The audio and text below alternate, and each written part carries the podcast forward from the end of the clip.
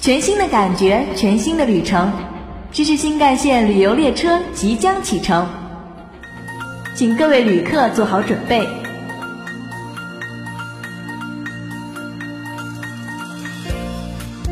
本车沿途将经过健康之城、家政之州，最后将抵达我们的目的地——知识海岸。准备好了吗？让我们一起搭上知识新干线。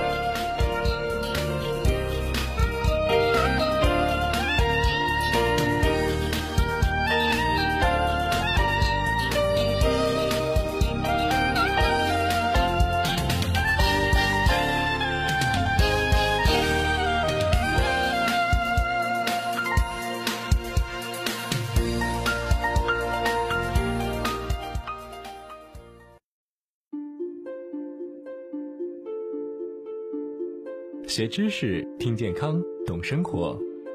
Hello，大家好，欢迎您收听每周一中午和你如期相约的知识新干线。我依然是您的老朋友陆海正。Hello，大家好，我是冬梅。Hello，大家好，我是子晨。本期的健康指南呢，和您聊聊哪些食物能帮助睡眠。我们都知道啊，食物啊不仅能为身体提供燃料，也会影响睡眠。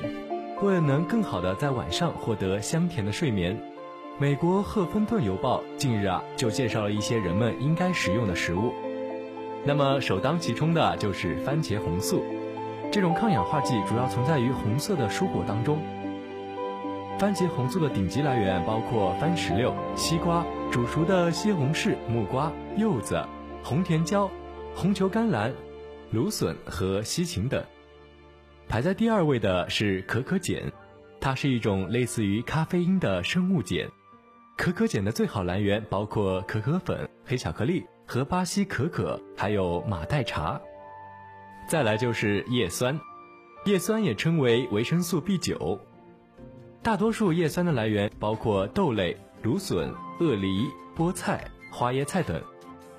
再来就是磷。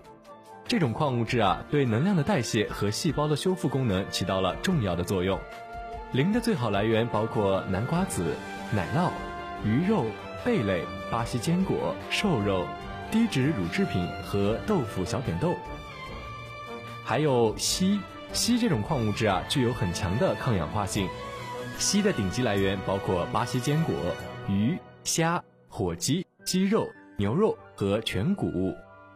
还有就是维生素 C，维生素 C 大量存在于蔬果之中，它的最好来源包括番石榴、猕猴桃、浆果、柑橘类的水果、番茄和豌豆。除了以上介绍的食物可以影响睡眠外，维生素 D 也有助于睡眠。这种维生素呢，在调节昼夜节律方面呢，发挥了巨大的作用。其中，阳光的直接照射呢，是维生素 D 的最佳来源。它还存在于富含脂肪的鱼肉、强化乳制品和谷物、蘑菇、豆腐和鸡蛋等食物中。丁酸则被认为有益于结肠健康，它存在于呢黄油、奶酪、山羊奶和绵羊奶之中。阿尔法胡萝卜素，它是一种抗氧化剂和维生素 A 的前体，它的顶级来源包括南瓜、胡萝卜、辣椒粉、番茄和甘薯，还有人体必不可少的钙。钙的顶级来源包括绿叶的蔬菜、牛奶、奶酪、鱼肉、强化大豆饮品、杏仁。最后一种呢是保持细胞功能的重要矿物质钾。钾的顶级来源包括白扁豆、菠菜、土豆、杏、酸奶、鳄梨、蘑菇和香蕉。下面让我来给大家介绍一下人体的几个排污口。我们人体有七个排污口。找到排污口，把湿毒排出去，人就会少生病。其实这些排污口很好找，它们都窝在关节的部位。第一个部位位于腋下，腋窝的极泉穴是心经的重要穴位，可以去心脏的淤火毒素，应常常去按揉，以疏通这口井。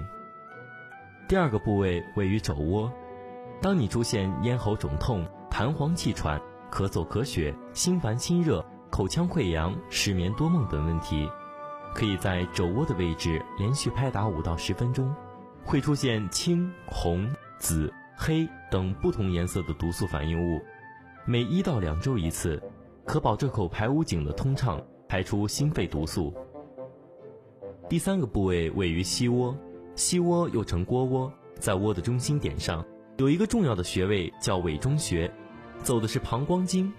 膀胱经是人体最大的排毒祛湿通道，而委中穴便是这个通道上的排污口。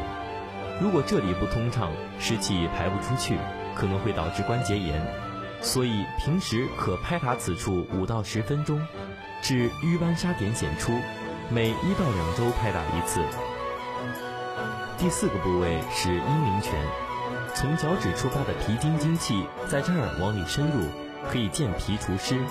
它在膝盖下方，沿着小腿内侧骨往上捋，向内转弯时的凹陷就是林荫泉所在。每天要用手指按揉这里，时间不拘，空闲的时候就可以，但要保证一天总共十分钟以上。如果你体内有皮湿，按这里会疼，但是坚持按揉，你会发现疼痛在逐渐减轻，说明你的皮湿在好转。第五个穴位是足三里。足三里是治脾健胃的第一穴位，除湿当然也少不了它。而刺激的最好方法是艾灸，每天睡觉前用艾条灸，可以协助阴陵泉祛湿。该穴是一个祛湿的要穴，而人体湿气大就容易滋生细菌，引起水肿以及各种的炎症，包括皮炎、皮疹等。另外，脾是生痰之源，是管湿气的。如果湿气多了，运化不出去，就会变成痰饮。所以，要从根本上解决生痰的问题，就要健脾。而每天坚持多揉阴陵泉穴，就会好很多了。承山穴是最有效的去除人体湿气的穴位，其效果跟红豆薏米粥有异曲同工之妙。因为承山穴在足太阳膀胱经上，膀胱经主人体的一身阳气。所以刺激它呢，能通过这份膀胱经的阳气排出人体的湿气。大多数的人只要轻轻一按它的承山穴，就会有明显的酸胀痛感，这是因为体内有湿的缘故。而按揉承山一段时间后呢，我们会感觉身上微微的发热，这就是膀胱经的阳气在起作用了。身上的湿邪呀，正随着上升的阳气向外发散。所以湿热体质者呢，一定要记住这一保健大穴。合理的在生活中使用，配合足三里按摩丰隆穴呢，可以祛湿化痰。长期坚持按摩，能够把脾胃上的浊湿像打雷下雨一样排出去。从腿的外侧找到膝眼和外踝这两个点，连成一条线，然后取这条线的中点。接下来找到腿上的胫骨，胫骨的前缘外侧一点五寸，大约是你两指的宽度，和刚才那个中点平齐，在附近按压。这感酸麻沉重，或者是痛感明显的地方，就是丰隆穴了。每天按压三分钟，有助于你的健康哦。下面再让我给大家介绍一下关于排毒的一些小窍门。每周拍腹排毒一次，就可无毒一身轻。在肚脐两旁脂肪最丰厚的地方，或者摁上去有脂肪结块的地方，用双手用力拍打十分钟，大多数人都能拍出红、紫。黑、青等不同颜色的沙斑包点，这就是体内瘀滞的寒湿火毒被排出来的表现。拍完后马上喝一杯温水，能加速排毒。每周拍一次，连续几次，您就会发现拍出的沙斑逐渐减少，到最后基本上不会再出现了。寒湿瘀滞排干净了，减肥自然就快了。每天敲天枢穴排便减肥法。天枢穴属于胃经，又联系大肠，最能通肠道、排宿便，是名副其实的减肥大穴。很多人一敲天枢穴便要跑厕所，就是这个缘故。肠道通了，脂肪就不会堆积。天枢穴在肚脐旁开三个手指的位置，每天至少敲打两次，每次五到十分钟，敲至小腹发热为止。每天揉腹三次，胜吃人参一支。民间有句话叫“揉腹治百病”，可见揉腹的好处。小腹是阴中之阴，是寒气最爱聚集的地方，所以揉腹很关键。手心的劳宫穴是火穴，有温养的效果。经常以手心按摩小腹之发热，不但可以有效的驱寒暖腹，还能养元补气、滋阴培阳。每天早、中、晚各揉一次小腹，先按逆时针方向揉，后按顺时针方向揉，揉的次数最低以三十六遍起，或三十六的倍数也可以，力度要适中。如果能把腹部的软组织带动起来更好，小腹常温，元气充实，减肥会成为一件容易的事。好了，健康指南就到这里，下面让我们进一首好听的歌曲，来自苏打绿的《无与伦比的美丽》，我们待会儿见。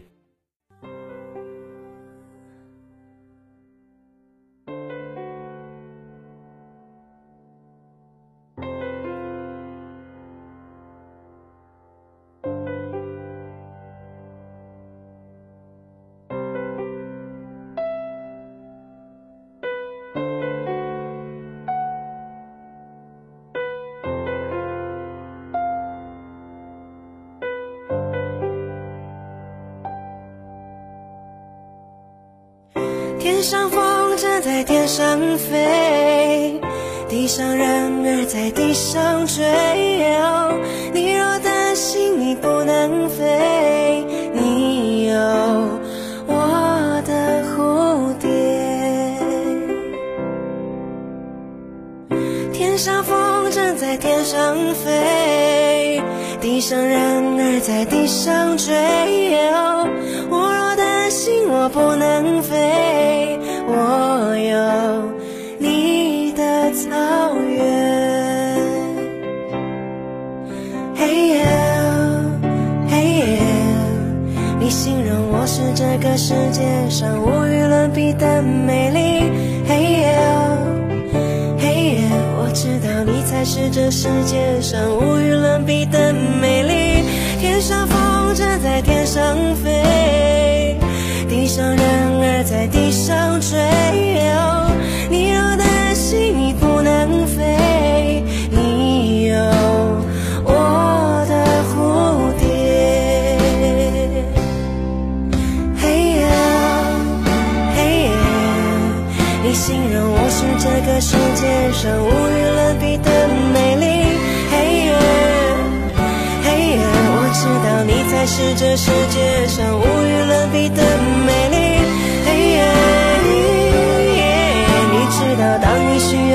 夏天，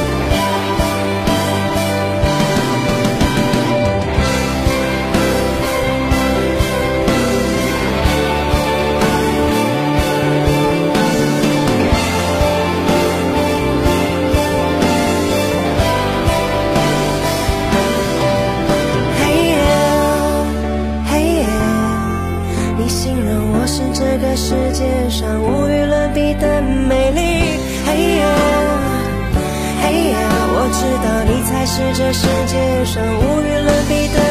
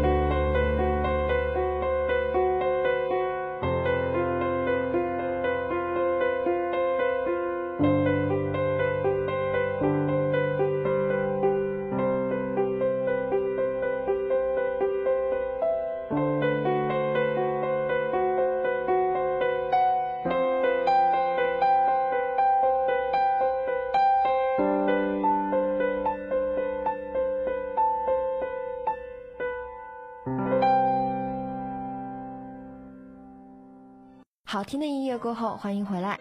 下面进入我们的第二板块——生活锦囊。本期的生活锦囊呢，来为大家介绍一下如何使自己的牙变得更白。那么，为什么有很多人的牙齿会变得更黄，甚至变黑呢？根据病因的不同啊，牙齿变色可以分为内源性的着色和外源性着色。所谓内源性着色牙，是指由于受到病变或药物的影响，牙齿的内部结构呢发生了着色，常伴有牙齿的发育异常。而外源性着色牙呢，主要是指由于药物、食物、饮料中的色素沉积在牙齿的表面，而牙齿内部结构并不受影响。那么很多人呢就会用美白牙膏来美白牙齿了。其实美白牙膏是不能够把牙齿刷白的，美白牙膏用的主要是物理的方法，也就是主要是依靠牙膏中的摩擦剂去除轻微的牙齿外源性色素的沉积。但是对牙齿深层的着色和顽固着色呢，单靠用美白牙膏刷牙效果并不大。作为日常的护牙呢，我们就可以通过养成以下几个生活习惯来保持口腔的健康。方法一：掌握正确的刷牙方法，坚持每天刷牙两次。每次呢三分钟。方法二，牙刷刷不到的地方呀，要用牙线清理食物的残迹，要远离酸甜过黏过硬的食品，尝试戒烟，养成正确的饮食习惯。第四，要进食酸性食物和饮料后呢，及时的用清水或者是茶水漱口。第五，不要经常的咬紧牙关，避免用舌头推牙齿。最后一个就是要经常进行牙齿的自检。每半年到医院口腔科检查，建议一年呢可以进行一至两次的洗牙。下面让我来给大家说一说网购的那些事儿。面对网上层出不穷的超低价自由行商品，要怎样选才能买得安心、游得放心呢？秒杀限量虽抢眼，参与性不高也没用。如果对某个低价自由行产品很心动，要判断一下其销售量的数量是否足够多。如果只有少数几个，抢中的几率就微乎其微，甚至有可能只是在线旅游商宣传的噱头。消费者最好关注一些有常规性产品的新兴在线旅游商，因为这些在线旅游商在某些目的地的产品会做得比较强，产品的供应量也会相对较多，并且还要记好他们进行相关产品促销的时间，这样买到心仪超低价自由行产品的几率会更高。全包比半包有诚意。是否提供一价全包的价格，是判断新兴在线旅游商是否有诚意的一个标准。因为只要通过仔细观察，便可发现，有些在线旅游商是以做减法的方式来达到最低价的。比如最常见的是，很多网上自由行产品的定价都有模糊定价的嫌疑。这些诱人的低价，乍看上去非常实惠，但其实加上层层费用后，未必那么实惠。小心需要预付款，遇到有些要求先付定金的商家，要特别小心。这可能是在线旅游商本身没有先采购资源，需要看客户量多少，再跟上一级的批发商索要产品，这其中就存在一定的风险，比如最终拿不到所承诺的航班、酒店，或是需要调换到所谓同级的酒店，甚至这个产品是根本无法成型的。在这种情况下，消费者通常要和在线旅游商耗上一段时间办理退定金等手续，不仅繁琐，还耽误了原本计划好的旅程，得不偿失。最后下单前要看清退款详情，在下单付款前一定要看清楚退款的详情。通常来说，除非是纯酒店产品，这种覆盖了机票、酒店的超低价自由行产品是不可以转让的。因为机票的名字已经预定好，无法更改，所以要先评估一下自己是否一定能够出行。如果买了产品之后无法成行，损失就会非常大。接下来为大家介绍选购纸巾的窍门。正常的纸巾颜色呢，因为象牙白、自然白。如果你买回来的纸巾啊是雪白的，那就是添加了荧光剂过量的结果。使用了不合格的纸巾，轻者呢会出现皮肤瘙痒，严重者就会导致皮肤病。鉴别纸巾中是否含有荧光剂，可用验钞器呢对着纸巾照射。如果纸巾泛蓝紫色的光，通常啊都是添加了过量荧光剂的缘故，那么就一定要立刻停止使用了。选购优质的纸巾呢，可以从以下四个方面考虑。首先呢是比手感，手感好的纸巾木浆含量高，摸上去手感细腻柔软，不易掉粉掉毛。而不好的纸巾纸质呢，大都偏硬，比较松散，易掉粉、掉毛。第二个，我们可以比较韧度，手里拿一款原木浆纸巾，稍用力拉扯，纸巾就会有被拉扯的褶皱出现，但并不会断裂。而不好的纸巾啊，由于木浆的含量低，柔韧性差，稍微用力就会出现断裂的现象。第三，要观察燃烧的情况，如果餐巾纸中没有任何化学添加剂，纸巾燃烧后啊，应该只剩灰烬。而如果燃烧餐巾纸后留下了黄色的油迹，最大的可能是这些纸中含有了化学成分。添加过量荧光剂的纸巾，燃烧后只会呈白色或者是黑色，而正常合格的纸巾呢，燃烧后为自然的灰色。最后一个小窍门就是测试浸泡状态，好的纸巾密度大，韧性也好，即使是浸泡在水里也不会变形松散。下面让我来给大家介绍一下，鲜花的观赏和食用是有很大的区别。一些花除观赏作用之外，确实有药用和食用价值。玫瑰对雀斑有明显的消除作用，同时还有养颜消炎的功效。洋菊花长期饮用有增加人体钙质、调节心肌功能、降低胆固醇的作用。百合花可润肺清火、安神止咳嗽。金莲花清热解毒，可治上感、扁桃体炎、咽炎、急性中耳炎。急性骨膜炎、急性淋巴管炎，金银花清热解毒，可治温病发热、热毒血痢、中毒等。但在花卉市场里买到的花和公园路边的花朵，为达到最佳观赏效果，一般会使用农药、化肥以及各种生物调节剂，绝不能随意作为保健饮用品服用。不同的花功效不同，对应的人群也不同。吃花饮花最好到专营店去品尝。或咨询专家后再自己烹调，不要随意食用，否则轻者呕吐、腹泻、腹痛，重者会引起中毒反应，危及生命。好了，生活锦囊就是这些。下面让我们进一首好听的歌曲，来自 Fall Out Boy 的《Immortals》，我们待会儿见。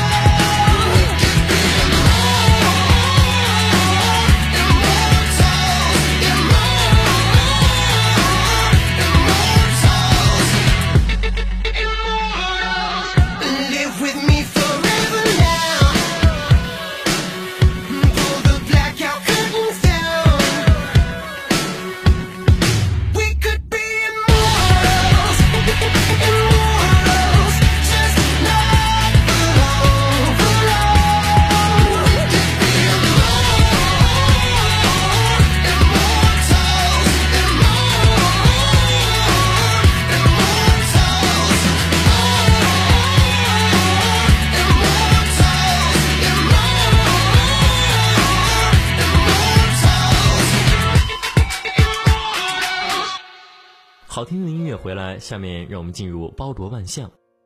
首先，让我们来说一下《舌尖上的文化》连载之青团。吃青团主要是流行于江南一带的清明节等假日，它是一种用草头汁做成的绿色糕团。传说有一年清明节，太平天国将领李秀成被清兵追捕，清兵在村里添兵设岗，每一个出村人都要接受检查，防止他们给李秀成带吃的东西。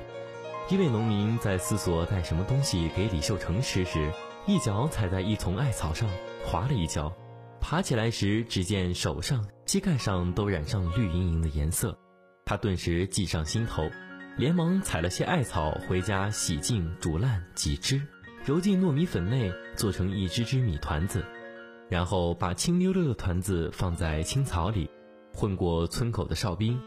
李秀成吃了青团。天黑后，他绕过清兵哨卡，安全返回大本营。后来，李秀成下令太平军都要学会做青团，以御敌自保。吃青团的习俗就此流传开来。第二个食品是太谷饼。太谷饼是山西省太谷县汉族传统饼类的名点，具有甜而不腻、酥而不碎、味美鲜香等特点，享有“糕点之王”的美称。相传在明末清初。太谷县城东南的沟子村有一富家太太，经常在夜里想吃饼子，可对佣人们从城里买回的各种面饼啊，她不是嫌油腻难吃，便是嫌干硬难嚼，这可难坏了他家的佣人。消息传到县城的一家烧饼铺里，掌柜的为了做成这笔生意，特地让铺子里的老师傅设计出了一种甜饼。这种甜饼是由白面、白糖、芝麻油和鸡蛋清做成的炉烤实心饼。直径呢约为十二厘米，中间厚约三厘米，其表皮色呈茶黄，上面呢还粘有脱皮的白芝麻。送到了阔太太的府上，颇受青睐，于是诞生了享誉后世的太谷饼。后来太谷饼被身居宫廷的慈禧太后发现，将其定为宫廷的贡品，更让太谷饼身价陡增。下面让我来给大家介绍一下古代的赏和罚。在我国古代文献中。对于见义勇为的行为都有相应的表述。根据《周礼》的记载，如果盗贼侵犯军人、乡里、邻居和自己的家人，当场击杀，是不需要承担法律责任的。古代有血亲复仇的传统，但是如果见义勇为杀人，犯罪的家属是不能复仇的。如果擅自报复见义勇为者，要处以死刑。秦朝厉行法制，上世纪七十年代。在我国湖北省的云梦县睡虎地秦代古墓中，发掘出了一批秦简，其中记载了秦国对于疑难法律问题的解释，被称为法律答问。例如，如果有人抓到了在逃犯，该怎么奖励呢？在逃犯身上有钱物的这些东西，就归抓捕他的人所有了。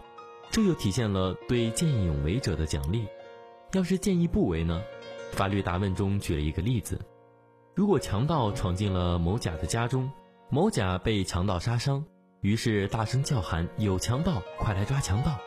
可是周围的邻居吴老，秦代五户为伍，设吴老、李典，比吴老高一级的基层社区干部都不帮忙。这种情况下，法律规定邻居没有责任，但是吴老和李典职责所在。本身就有防御盗贼、保护人民生命财产安全的职责，所以如果不帮忙，就应当承担法律责任。那么见义不为、见死不救，在唐代又是如何处罚的呢？遇到强盗抢劫和杀人的，如果受害人向邻居求助，邻居见死不救，要杖一百；而如果邻居听到了动静，没有伸出援手，即便受害人没有直接向他求助，也要罪减一等处罚。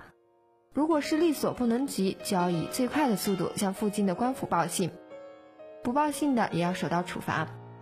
当差的在追捕犯罪嫌疑人的过程中，如果力量不够，无法制服罪犯，向路过的人求助，路人视而不见、听而不闻的，要杖八十；如果路人迫于形势无法救助，可以免罪。在明代，对于见义勇为的人，不但赏钱，还要赏官。根据明代的法律。老百姓抓到一个抢劫犯或者是两个盗窃犯的，赏银二十两；抓获五个抢劫犯或者是十个盗窃犯的，一个官职。距离我们最近的清代呢，见义勇为者在与犯罪分子进行斗争的过程中受伤的，也会享受军伤的待遇。一级伤残赏银五十两，二级四十两，三级三十两，四级二十两，五级十两。受害人及其家人、邻居或者是路人等抓获强盗的，按照人头赏银，一个二十两。但是如果遇到的强盗邻居知情不报而不帮助抓捕的，要杖八十。到这里，本期的知识新干线也要和大家说再见了。播音间里，陆海正、李冬梅、韩子晨，携我们的导播沈书萌，感谢大家的收听。下期节目我们不见不散，拜拜。